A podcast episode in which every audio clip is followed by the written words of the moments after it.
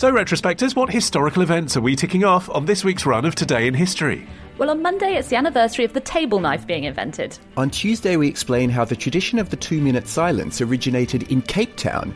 On Wednesday, we recall the day King George III proved he was assassin proof. On Thursday, let's all eat cake. It's Marie Antoinette's wedding. And on Friday, we discover how Buffalo Bill helped invent the Wild West. We discuss this and more on Today in History with the Retrospectors. 10 minutes each weekday, wherever you get your podcasts.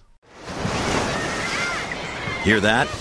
Believe it or not, summer is just around the corner. Luckily, Armor All, America's most trusted auto appearance brand, has what your car needs to get that perfect summer shine. Plus, now through May 31st, we'll give you $5 for every 20 you spend on Armor All products. That means car wash pods, protectant, tire shine, you name it. Find out how to get your $5 rebate at armorall.com.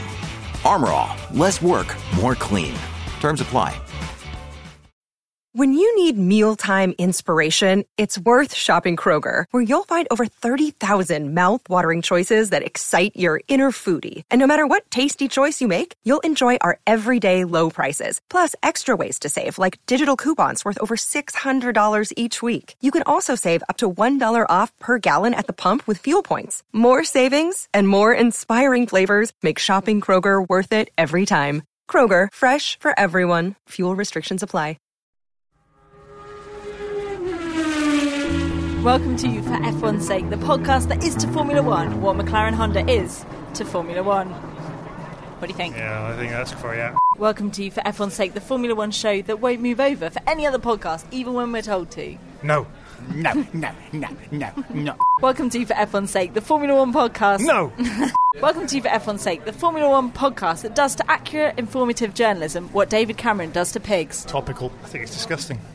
I'm Chica Ayres, and today we discuss a complete idiot that has absolutely no right to be on the track, interfering with a race. But that's enough about Pastor Maldonado. Oh. We'll be talking lunatics and a few more things from the Singapore Grand Prix. That's all to come.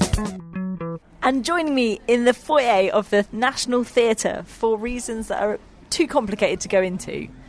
Terry forgot we were recording and booked tickets to see a play. And that voice you can hear is a motoring journalist that would happily refuse a team order in order to further his career. It is Phil Tromans. That's not true at all. I'd do anything anybody told me to do if it meant I could get further in my career. Phil, make us all feel bad about what we've accomplished in the world by revealing what you've done this week, please. Well, this week I went to Venice to drive the new Audi A4. As we can all imagine, the canals of Venice are the perfect place to drive a new uh, a new luxury car, and the car is very good. Basically, drives itself. Does that kill the joy of driving?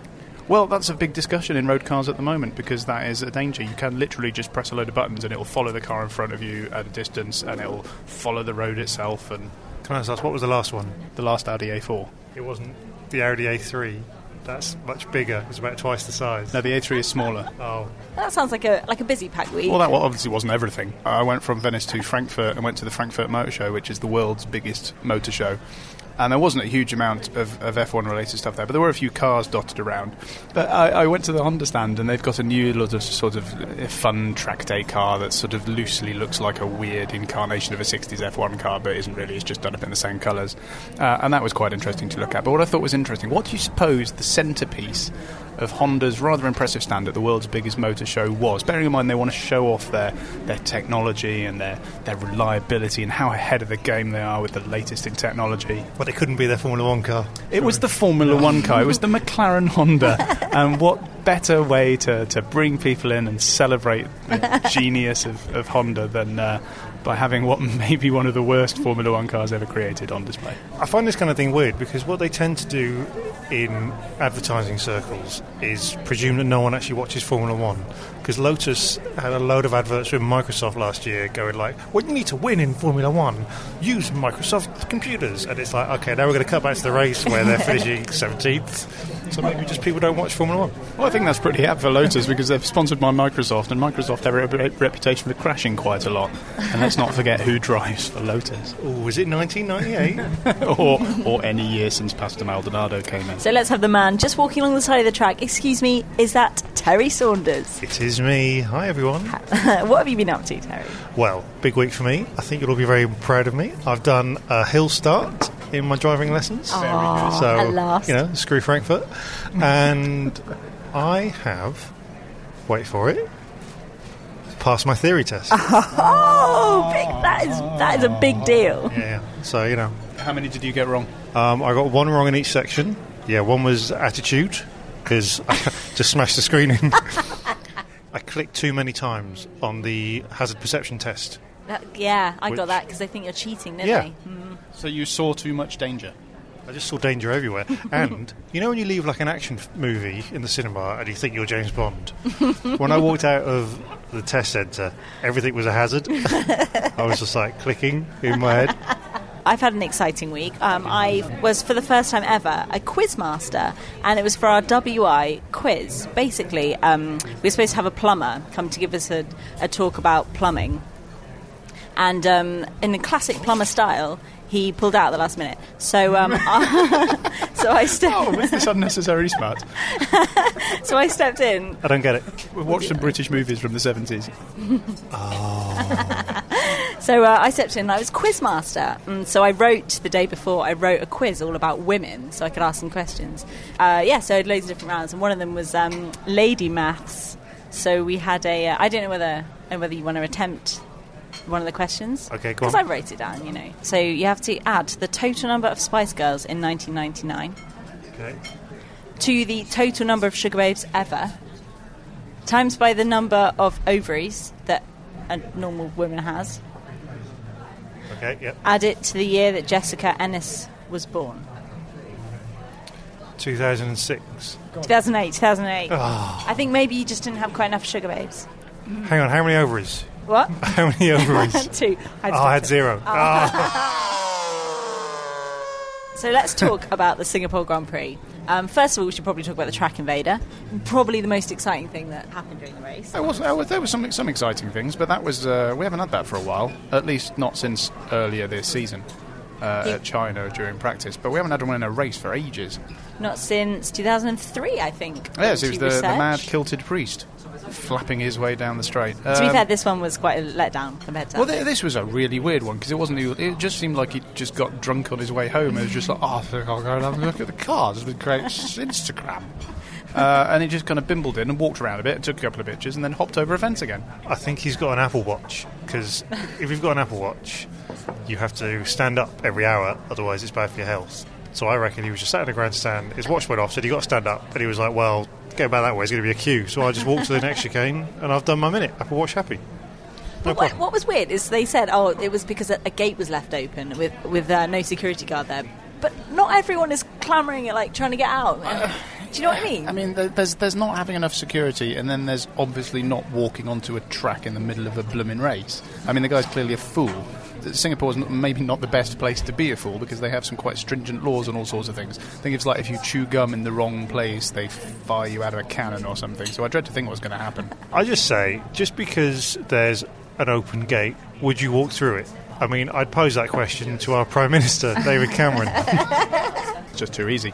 Um, so a random guy jumped on. Thankfully, nothing happened, but we, we, we have seen, ad- admittedly not in recent years, but we've seen going way back the danger that people on a track during a race can cause. There was a horrible incident in the 70s which killed the driver and a marshal, and nobody wants to see that again. Quite rightly, they brought out the safety car and everything was slowed right down. Okay, so let's talk about what we predicted last week.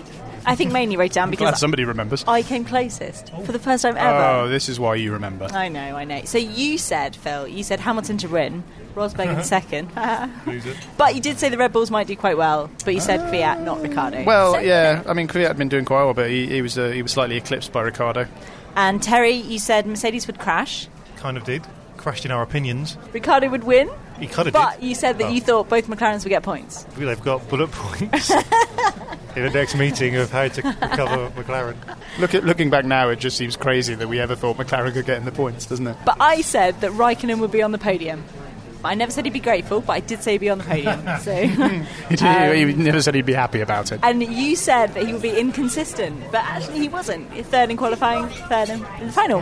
Well, who could have thought what would have happened this week, really? I mean, apart from you, obviously. Um, I thought it might be a little bit closer because the fact that a large part of Mercedes' previous dominance is because of engine power, which on a small, smaller track like Singapore is not quite such a such a thing. But I had no idea that they would be so I mean, well, not rubbish. I mean, they were still running fourth and fifth, which is pretty good. But it's compared to where they were the rest of the season. Was I don't think anybody saw that. I don't think even Ferrari saw that. I heard Vettel saying that that they thought they were, might be sandbagging over the weekend, but uh, yeah, it turns out they just couldn't get their tyres to heat up properly. So that was the reason. That was the reason in qualifying why they were. As is my understanding. Yeah, I mean, I'm sure there's a there's a there's a technical reason as to why they couldn't get it to work. Um, Toto Wolff said that somewhere during the decision making process they went the wrong way at one of the junctions and they had to look back and see what that was. But uh, I think it was the junction where they said, "Should we get the tyres to work?" And they went with no, which in retrospect was probably the wrong choice. Okay, so let's move on to the race. Let's start off with Mercedes. Um, so Rosberg really capitalised on Hamilton's only retirement of the year so far. I know. I mean, come on. I mean, obviously, this cars have been a bit slow this weekend, but at the same time, you would think that the one race where Hamilton's car buggers up would be the same race where Rosberg wins. And it's like, even when Hamilton's unlucky, he's managed to be lucky. This isn't the Hamilton we're used to. In fairness to Rosberg, it just did seem like the car was a bit rubbish. And he finished fourth behind the. I mean, the Ferraris were so much quicker than anybody else, particularly Vettel. Ricciardo did very well to, to stay behind him. And I, I mean, w- what else could Rosberg have done, really? He wasn't looking like he was going to be able to stick to the back of either of the Ferraris. Hamilton was beating him comfortably all weekend, even though he was never getting up in amongst it either. So I think once Hamilton went, Rosberg did basically about as well as he could have done. But he was just invisible in the race again. You know, you want him to be like, right. Yeah, but on that happened. track though, it's difficult to overtake. Yeah, but you could Except have for tried. Verstappen, which we'll go on to later. Oh, all right. Well, it's especially when, when your car's not quick enough. Uh, I mean, even after two safety cars, he still finished 24, 25 seconds behind Vettel. So he just clearly didn't have the pace. Okay, maybe I'm not talking about like speed of the cars or race strategy. I'm talking more about Hamilton's radio messages. He sounds like he's going to win it.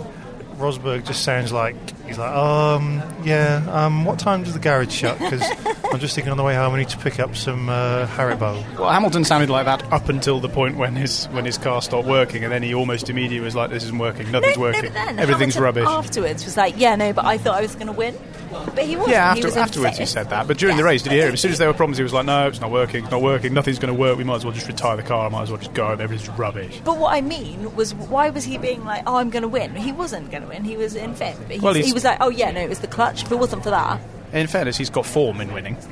He's been doing quite well with the wins lately, so you can understand why he had a load of confidence. But I mean, it, it seemed pretty clear from the first lap, basically, that neither of the Mercedes were going to get anywhere near the Ferraris. Because I mean, Vettel particularly just flew off into the distance. So uh, we'll have to see because there were numerous sort of updates coming in uh, uh, various different cars, and we'll have to see in uh, in Japan whether this was just a weird freak Marina Bay quirk. I suspect that, that, that in the next race things will be back to normal again. This was just a weird blip. No, my prediction is they won't be. My prediction is that they have been fitting their tyres so badly for the rest of the season, and somehow, through ways that I can't quite explain because I don't understand, that makes their cars really fast. And now they haven't. Now they've got air in their tyres. It's not fast. So am I going too quick here? I'm, I'm a bit lost now. Well, this this was a temperature thing, I think, rather than a did- pressures thing. This was Mercedes just not being able to put heat into their tyres. Maybe that's it. Maybe before they had some kind of toaster element in their tyres. Heating from within. They've been heating their tyres from within. That's not allowed. Like a little inside tyre blanket. Good point. That's a great fucking idea. Good. Okay. Well, Right. we'll uh, we'll let To the some people patent know. office. Um, so let's move on to Ferrari. Vettel, absolutely. I mean, he, he wins a lot of that track, doesn't he? This was eerily familiar of a couple of years ago, wasn't it? Hmm. It was- the, the race starts, Vettel disappears into the distance, stays there. I mean, for, end of first lap, three seconds ahead. Ridiculous. In one lap. And stayed there the whole time, even a couple of safety cars that reeled it back in. At one point, Ricciardo was like, oh, I'm going to get you, with his big smiley face, and then never got anywhere near him. And, and uh, they came back, and, the, and he even changed his helmet again, which isn't even allowed. It was like being back at the Red Bull days, except he was in a red suit. A finger came out. It was, it was old times again. It was completely dominant by, uh, by Seb. So Raikkonen did pretty well, as I said, coming third, but he, he had every chance to, to catch up, and he didn't. So maybe he's just not as good as he used to be. There was something really sad about him sat in that room before the podium where they, the camera just slowly zoomed in on him. I think he had a crisis of confidence. I think he sat there going, I'm on the podium. This should be where I'm happy, but I'm not feeling happy. Maybe I need to go and, I don't know, by a bookshop in in Rill to see if I can do something different. I we are think- sat just by a bookshop. I mean, maybe it's inspiring. Now you can see how my brain works. I think it shows that um, even though he's got a world championship and loads of fans like him, I personally don't think Raikkonen's that good. I know that's controversial, and I'm sure we'll get literally a couple of tweets saying, "Oh, I don't agree." I've been saying that all year. Yeah, but you don't like anybody On record, I do. apart from Nigel Mansell. I love that. Oh, I love Nigel Mansell this week. His Twitter account is amazing. Sorry, um, but no, I've been saying all year. Time for him to go. You might be right. I mean, he, d- he didn't balls it up, and he did a solid job in a, in a quick car, but he was nowhere near Vettel. And I think it shows that he's not a top level driver in the way that Hamilton and Alonso and Vettel are. You know, he did his normal sort of, yes, it's good to be on the podium, but uh, blah, blah, blah, blah, blah," and looked like a wax statue through the whole podium ceremony. Number two driver. And let's also talk about the behaviour of the Ferrari team after the race. I missed this. What was? What did they do? Well, I, I missed the actual incident, but uh, from what I understand, the uh, the, the mechanics uh, after the race, when parc fermé was set up, we're not allowed to go in and touch any of the cars until they've been inspected by the uh, the powers that be. Uh, They, they, didn't. They didn't shove, put their knobs in the car. did They didn't put their knobs in the car. No, they, they, they apparently rushed the barriers and uh, pushed past security officials, and in their in their revelry at, uh, at the joy of, uh, of the, the, the Italian national anthem or something, and there was uh, they were they were hauled before the stewards to explain themselves, and they had to apologise. Well, this has got precedent because in the I think it was the 70s or the 80s, it became a tactic that when the drivers would kind of hug all their mechanics, the mechanics would slip them lead weights like into their pockets of the overalls, and then when they got weighed at the weigh-in after, the, the car and driver combined was heavy enough to pass the minimum requirements. So that's why they're not allowed really to be kind of go past that barrier. Like if they if they were kind of all over the place and someone like shoved a bag of sugar up the the airbox, Are you suggesting that somebody uh, somebody inserted something into a place where they shouldn't have inserted it? yes, And just a reminder that Prime Minister's question Stop time it. this week is on. Okay, um, Williams, have we got much to say about them? Massa, of course, didn't finish, retired after hitting Hulkenberg. When I initially thought, saw it, I was convinced that there's no way Hulkenberg could have seen him as he came out of the pits, and that it was just a racing incident, and that Hulkenberg wouldn't have seen him. Massa didn't really have anywhere to go, and that was that. But then they interviewed Hulkenberg, and he was like, "Yeah, yeah, I saw him," which made me think, well, where did you think he was going to go then? What I can recommend is that Nico Hulkenberg goes on a hazard perception awareness test. Because I tell you, I would have clicked that button several times when Mass was coming out the pits. I thought it was a racing incident, but it seems that it was Hulkenberg's fault, and it's a bit of a shame for Massa, who's been on a bit of a roll lately. They did all right. Bottas was fifth. It's not bad. Haven't really, them and McLaren kind of swapped places. They're kind of doing all right but not great, and McLaren are doing shit. And a couple of years ago, they were doing all right but not great, and Williams was doing shit. So really, just British industry dying. Oh God. Okay, so on that note, let's Minister move on to Red Bull. Uh, Ricciardo, of course, was in second, and Kvyat in sixth. Very good from Ricciardo. Yeah. Um, I've, I've been wondering in the last couple of races, hmm, maybe Kvyat's the new golden boy because he's been doing really well. But Ricciardo looked really good, good all through the weekend.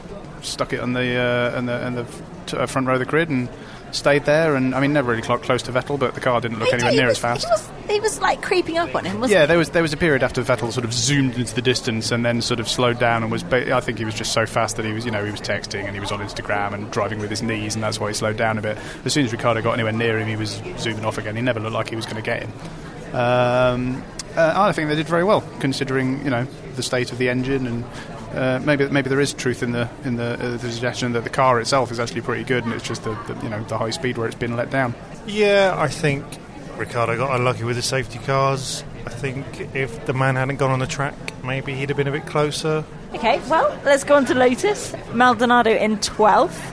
And um, Grosjean didn't finish but classified as 13th because he did more laps than the Manors. Yeah, what happened with Grosjean? So he, he went off near the end, didn't he? Then he just went into the pit.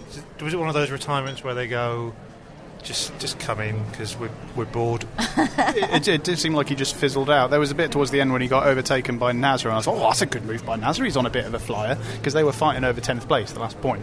Uh, and Nasr got past him, and then Ericsson got past him, and then he retired. And it made me think, oh, maybe it was just cars was braking, and they just come on in. Yeah, we're bored. Or do you reckon they just ran out of money? They were just like, look, we've, we- we're so close to the bone that we can't afford to put enough fuel in the car for the race. So, you know, just do stuff. I mean, we've underfilled Maldonado because he's not going to get past the lap. And then if you can just, you know, go to the end of the race, do something impressive, and then we'll just go and sack it off.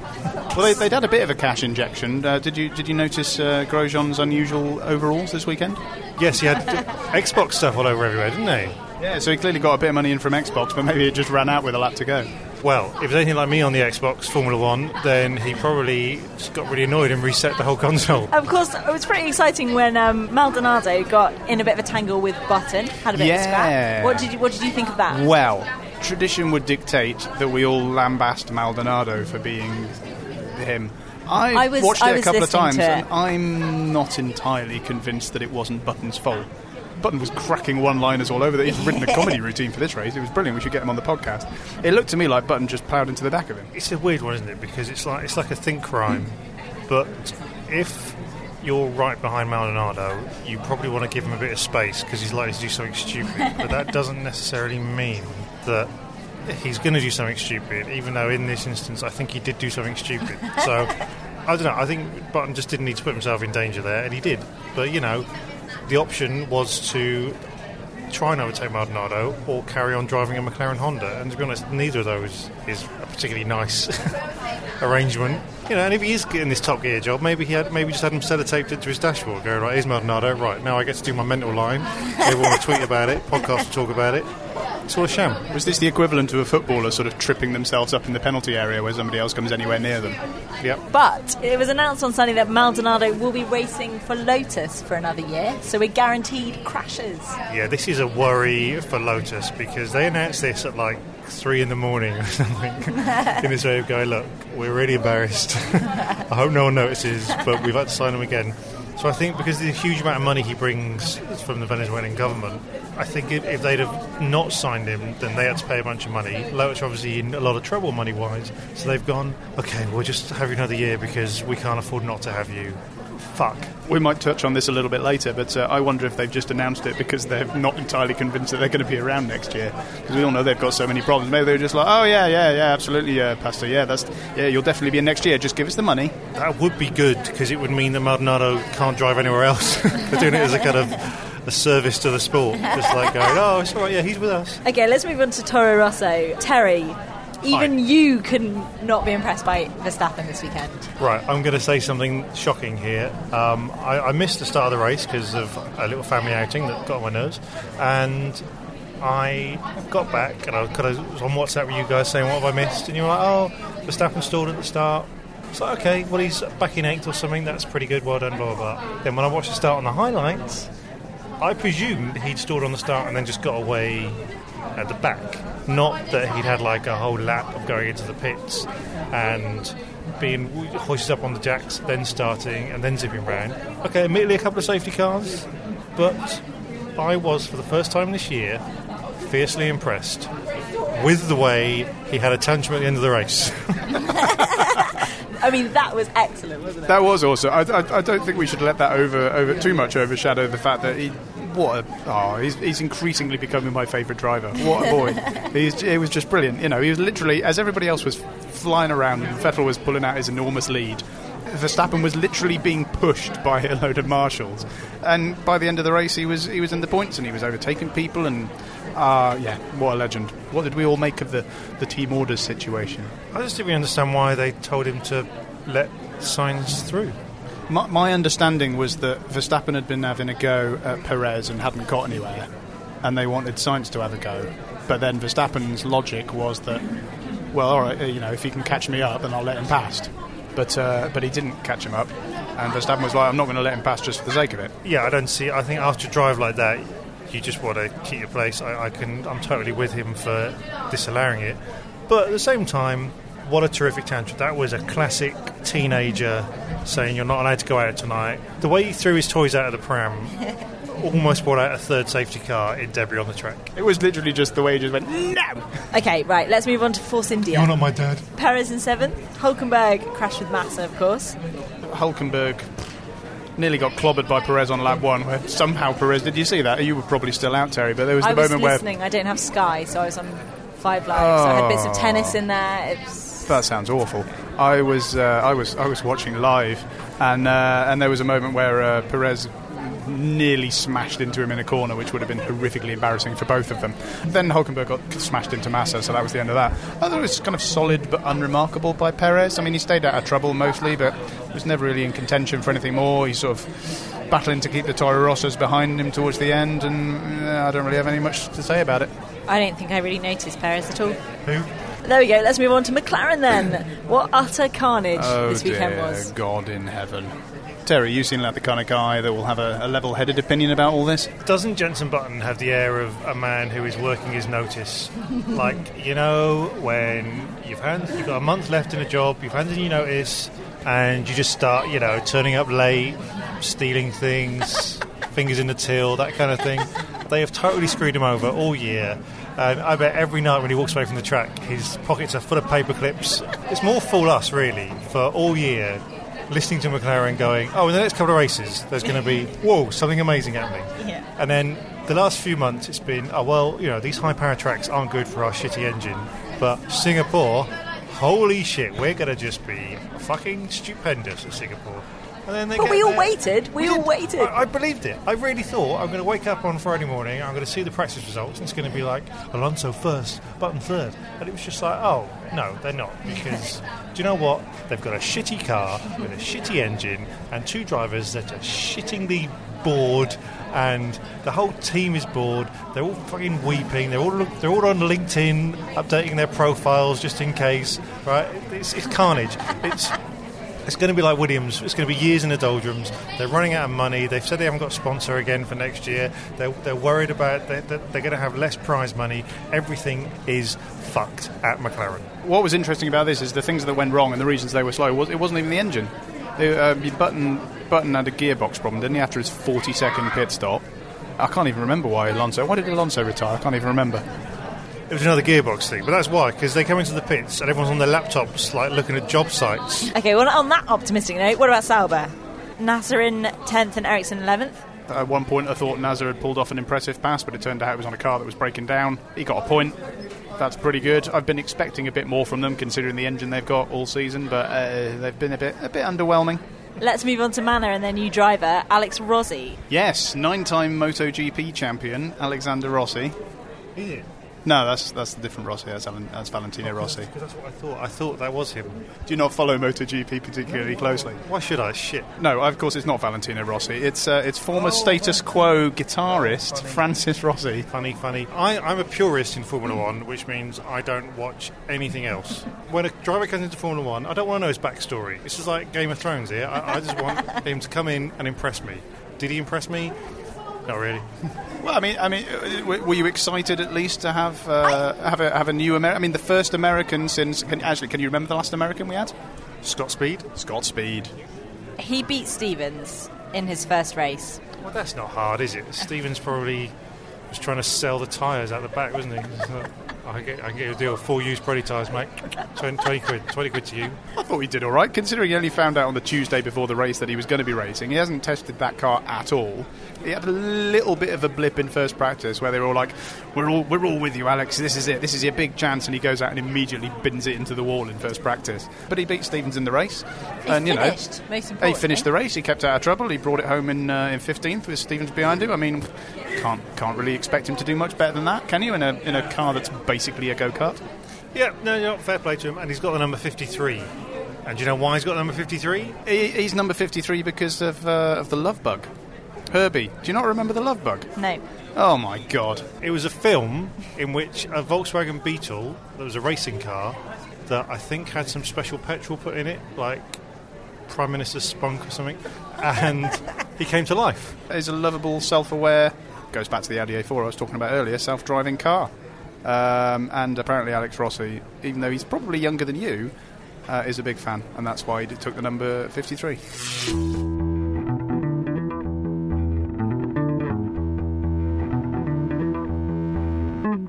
So, in a minute, we are going to bring you news, but first of all, we have your questions. Let's start off with your questions from Facebook, first of all. Andreas Lafors asked Has the Crash Donaldo thing been taken too far, with him being blamed for Button running into the back of him?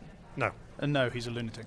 Okay, and then let's move on to one for Terry from Gavin Brown over Twitter. It said, What has happened to another F1 podcast website? It was dormant for ages and now it's suddenly posting Japanese wisdom. What, what, what's another F1 podcast? This was a podcast I used to be involved with, and um, for a long time, the, pod, the website was allowed to go into a state of disrepute. But at the start of this season, when we were starting this podcast, I decided to let Honda take over the management of the website, and uh, it's not going very well right now. But they've assured me by the end of the year it's going to be the best website on the internet. So if you have your own question, please tweet us at For F1's Sake or find us on Facebook where we're FF1S. So, Phil, have you got news for us this week? I have. There's been loads of news. I've had to be very selective about what uh, what I'm talking about. But let's start off with Renault, who are probably out of here. They've uh, they've said that the uh, the concept of, uh, of, of being an engine supplier is really not their bag. Uh, this was made by uh, the the boss of uh, Renault at the Frankfurt Motor Show. Nice little callback there. At my theory test, some guy also had a Renault. Uh, so yeah, so Renault has said, I, I, think basically because of the well, not at all basically, it's exactly because of, uh, of Red Bull's treatment of them that they're they're fed up of being an engine supplier, and they've basically said, right, unless we buy Lotus and have our own team again, we're we're gone. We ain't doing this no mo. So we will wait to see what happens with that. Which brings me on to the second uh, point, which is with Lotus they are in all sorts of financial nonsense and they've had to go to court because they haven't been paying their taxes, best part of a million pounds that they owe Her Majesty's Revenue and Customs. Um, and their hearing has been adjourned until September the 28th, so depending on when you hear this, uh, something might have happened by then. They have to sort themselves out or they face being put into administration, which would not be good for anybody. Well, it's good to know they've handled their finances about as well as Maldonado's handled their car. Ooh, satire. We've already discussed that uh, things are so bad that they've confirmed Maldonado for next year. So it'll be very interesting to see what happens with all that. It's not happy times at Lotus, and they've they've had a lot of success, not as Lotus, but as as the Enstone team when they were Renault. They've had world championships, so I hope they manage to get it sorted out one way or the other. Of course, with Renault going, this could mean something new for Red Bull. And the rumour of the moment, touted by no none other than Eddie Jordan, is that we're going to see Volkswagen come in uh, as an engine supplier from 2017 2018. Have they ever done it before? Only Herbie the Love Bug. I don't think he quite conformed to Formula One specifications, though. Uh, VW as a group as far as I can think off the top of my head, having not researched this as much as I, I should have done, hasn't been in before. Uh, well, the, the su- suggestion is that the, the, the branding will be Audi. Porsche did do some engines for McLaren in the late 80s. That's a very good point. Uh, so, so yes, if we're if we're looking at the group as a whole and the various different uh, the various different marques that are within there, then yes, they have to. Lamborghini also uh, supplied engines. Bugatti did a load of racing back in the day. Although I'll be very surprised if they pick Bugatti as an engine. Although it would be awesome, but they won't. Um, no, uh, it seems very likely that it'll be the Audi brand that sits in the VW group that will be the uh, the one they go for. So, so, just for the sake of other people who might not understand, not me, what are all the brands in the VW group? So the VW has a lot of them. It's uh, VW, Audi, Bugatti, Lamborghini, Skoda, Ducati, which is an outside bet, Porsche. Did I say Porsche? That's all the ones you need to know about, but it's almost definitely going to be Audi. This rumour has been flying around for ages, but the fact that it's Eddie Jordan saying, no, this is definitely happening, love him or hate him, he is very often right and he's extremely well connected, so this could actually be a thing. However, just today, the Volkswagen Group has just been royally busted for cheating on emissions tests for its road cars in the US, where it's had a little device to mm. make them seem cleaner than they are, and they are facing a monumentally large fine. So we'll we'll wait and see whether that has any implications on things. Well, I think it has a great implication because it means they're really getting into the spirit of how to make a Formula One car. this is very true. Maybe they're just getting in. Uh, they're just getting their cheating skills in early. Going back to Lotus, we might be seeing the end of Grosjean. He apparently is 99% certain to go to Haas for next year. This is the new American team that's coming in. And uh, Joe Saward, esteemed uh, Formula One journalist, a proper journalist, uh, says he's going to be joined by Esteban Gutierrez. Uh, this will be because apparently Grosjean is, uh, is signing a deal with Ferrari, who are likely to be supplying Haas's engines. And he would be sort of get that seat as part of the deal with the idea that he'll graduate to a proper Ferrari seat in the future. I approve of all that. I like Grosjean. Have you any particular thoughts of him driving for an American team? You've got to feel for him in a way because all that promise from Lotus a couple of years ago, and now that's all kind of disappeared up the financial shitter. And I think, yeah, take the leap where you can. Leap for Ferrari. If Grosjean does go to Haas, that would leave a space at Lotus if Lotus continue to exist. And the candidates that are rumoured to fill that could be Sergio Perez, Richard Branson, could be Richard Branson. a lottery winner. Those are all pretty much equally exciting possibilities. But uh, uh, rumours include Sergio Perez, possibly Jolyon Palmer, who's their test driver, which would leave a space at Force India, which could be filled by Kevin Magnussen, or perhaps Pascal Wehrlein, who's Mercedes' up and coming young thing. But then also the other thing breaking today: Button's likely to retire. We think. Yes, Button is uh, is according to the Telegraph and lots of rumours. Button is going to announce uh, at Japan that he's out of here, and frankly, could any of us blame him? Exactly. But who's McLaren going to take on in his place? They've got like three kids from Fame. The kids from Fame. They they'll just share the drive. Aren't they a bit old by now? well, you know, money.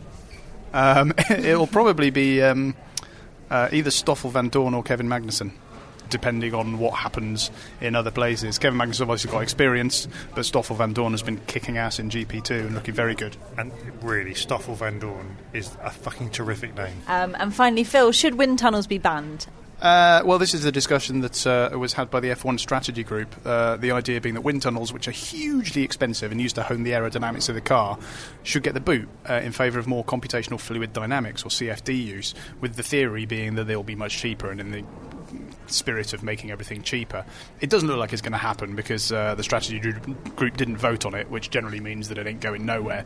But it was an interesting discussion to have. Basically, probably, honestly, Formula One should ban wind tunnels, but the people they're asking are people who have spent millions of pounds building wind tunnels. That's like saying to me, "Do you really want those shelves in your kitchen?" I'm like, "Yeah, I'm going to fucking have the shelves in my kitchen. Are are you going to have the shelves in your kitchen? I've, got, I've already put them up." Which brings us nicely onto Terry on the state of F1. I'd like to talk this week about Red Bull basically talking themselves into the shitter. so, over the last couple of years, Red Bull, as we know, have won lots of everything and they've done rather well. And this year, they have been moaning so much about the Renault engines they've got in their car that they are now at the position where they don't have an engine for next year and they may have to take a year old Ferrari engine, which means Renault are fucked until this Volkswagen Audi group thing takes over. But that means Audi making a new engine, which we've seen from Honda, is going to it's going to take a few years. So Red Bull are pretty much resigning themselves to being midfield for a while. And this is my problem with F1 this week, which is we have been for years moaning collectively as fans about how people in Formula One sound like press releases. They don't have an opinion.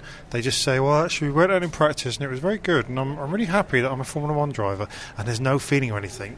And then Christian Horner has some feelings all year about their shitty engine, and we lambast them for it. We'd say, "No, you shouldn't be so angry about it to Renault. You should be nicer to them." Well, do you know what? For once in my life, I'm going to come out on the side of Red Bull and say they may have screwed themselves, but actually, good on them. Good on them for, for absolutely ruining their prospects. Good on them for making a, a huge financial loss because they've absolutely screwed over what they're saying in the press. And Mercedes won't touch them with a barge pole. And Honda, well, Honda, fuck Honda. But um, Ferrari want to give them year old engines just to piss them off. And all because they spoke their mind. And frankly, if that's not British, what else is? Excellent. So, Terry, on the Terry Saunders scale, where is F1 this week? Well, this week I have been mostly loving Nigel Mansell's tweets. If you don't follow Nigel Mansell on Twitter, I recommend you do. He's not got the best punctuation in the world, and the best tweet was, "Sorry, I had to take a phone call. Could someone tell me what just happened when there was a safety car?" So, so. So, in terms of the state of Formula One, if, if, if Nigel Mansell is terrible tweeting, and Alain Prost, who just tweets very um, kind of press friendly tweets, then this week Formula One is. Uh, it's, it's Nigel Mansell going, I've just woken up, what happened?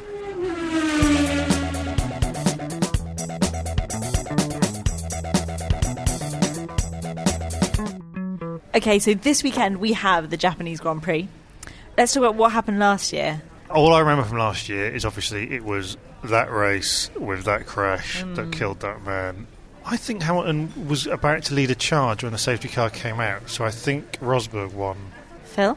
the actual rate. I mean, remember, I just remember it was insanely wet, um, which which it can be at Suzuka. Go on, enlighten us. Okay, so first Hamilton, second Rosberg, and third Vettel. Not that exciting. But we were so close. So, what are your predictions for this year? Do you know it's one of the few tracks privately owned by a company? Do you know who owns Suzuka? Yes. Assuming you have no more follow-up questions, yes, I do. Good. Would you like to tell the world who owns Suzuka? no, you go ahead. Honda. it's Honda's private track where all the people who work for Honda get to go to the race and see how well all that money that could have been going to their families has gone. In the worst years of Formula One history for Honda was when Honda had their own team doing badly. But now they've partnered with one of the best teams in Formula One history. So I can only imagine that Honda will come 17th and they did not finish. I think it's just as well that the Japanese people are not known for, for worrying about you know their reputations and, and that kind of thing. Nothing can possibly go wrong. I think it's. I'm looking forward. To, I always look forward to Suzuka. It's a great track. It's a classic track. Changeable weather, and it will be very interesting to see after Singapore. As I say, whether this was a blip or whether whether Ferrari really have suddenly struck gold. It's a high-speed circuit. Got one of the best corners in F1 in uh, in, in 130R. Yeah, it's going to be awesome. I'm really looking forward to it. But I think I think the Mercs are going to be back. and it's a figure of eight track, which I just love. Ever since I was a kid, I fucking love that. I actually saw something on YouTube. Uh, people should look this up if they haven't seen it. They have a thing in America where they do proper figure of eight racing, but it's not via a bridge. They literally just drive across each other. It's the craziest thing I've ever seen. Anyway, I digress. Uh, they won't be doing that at Suzuka. I, I can't imagine. But if we're if we're going for proper predictions, I'm going Hamilton to win. Okay, Are you writing this down? yeah, writing this down. So we'll come back to haunt me. Hamilton's going to win it. Yeah. I'm going to say Rosberg's going to be 2nd and I think Vettel will keep up the charge and he's going to be third. So, same as last year. Uh, yes. Okay, Terry?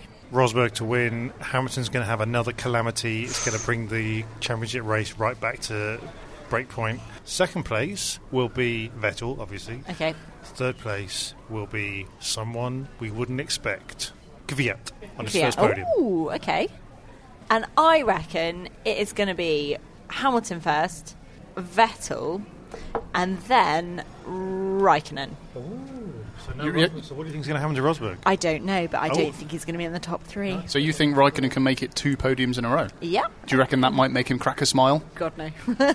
Take a lot more than that. So we'll be back next week. Feel free to tell us how wrong we are by tweeting us at for F1's sake.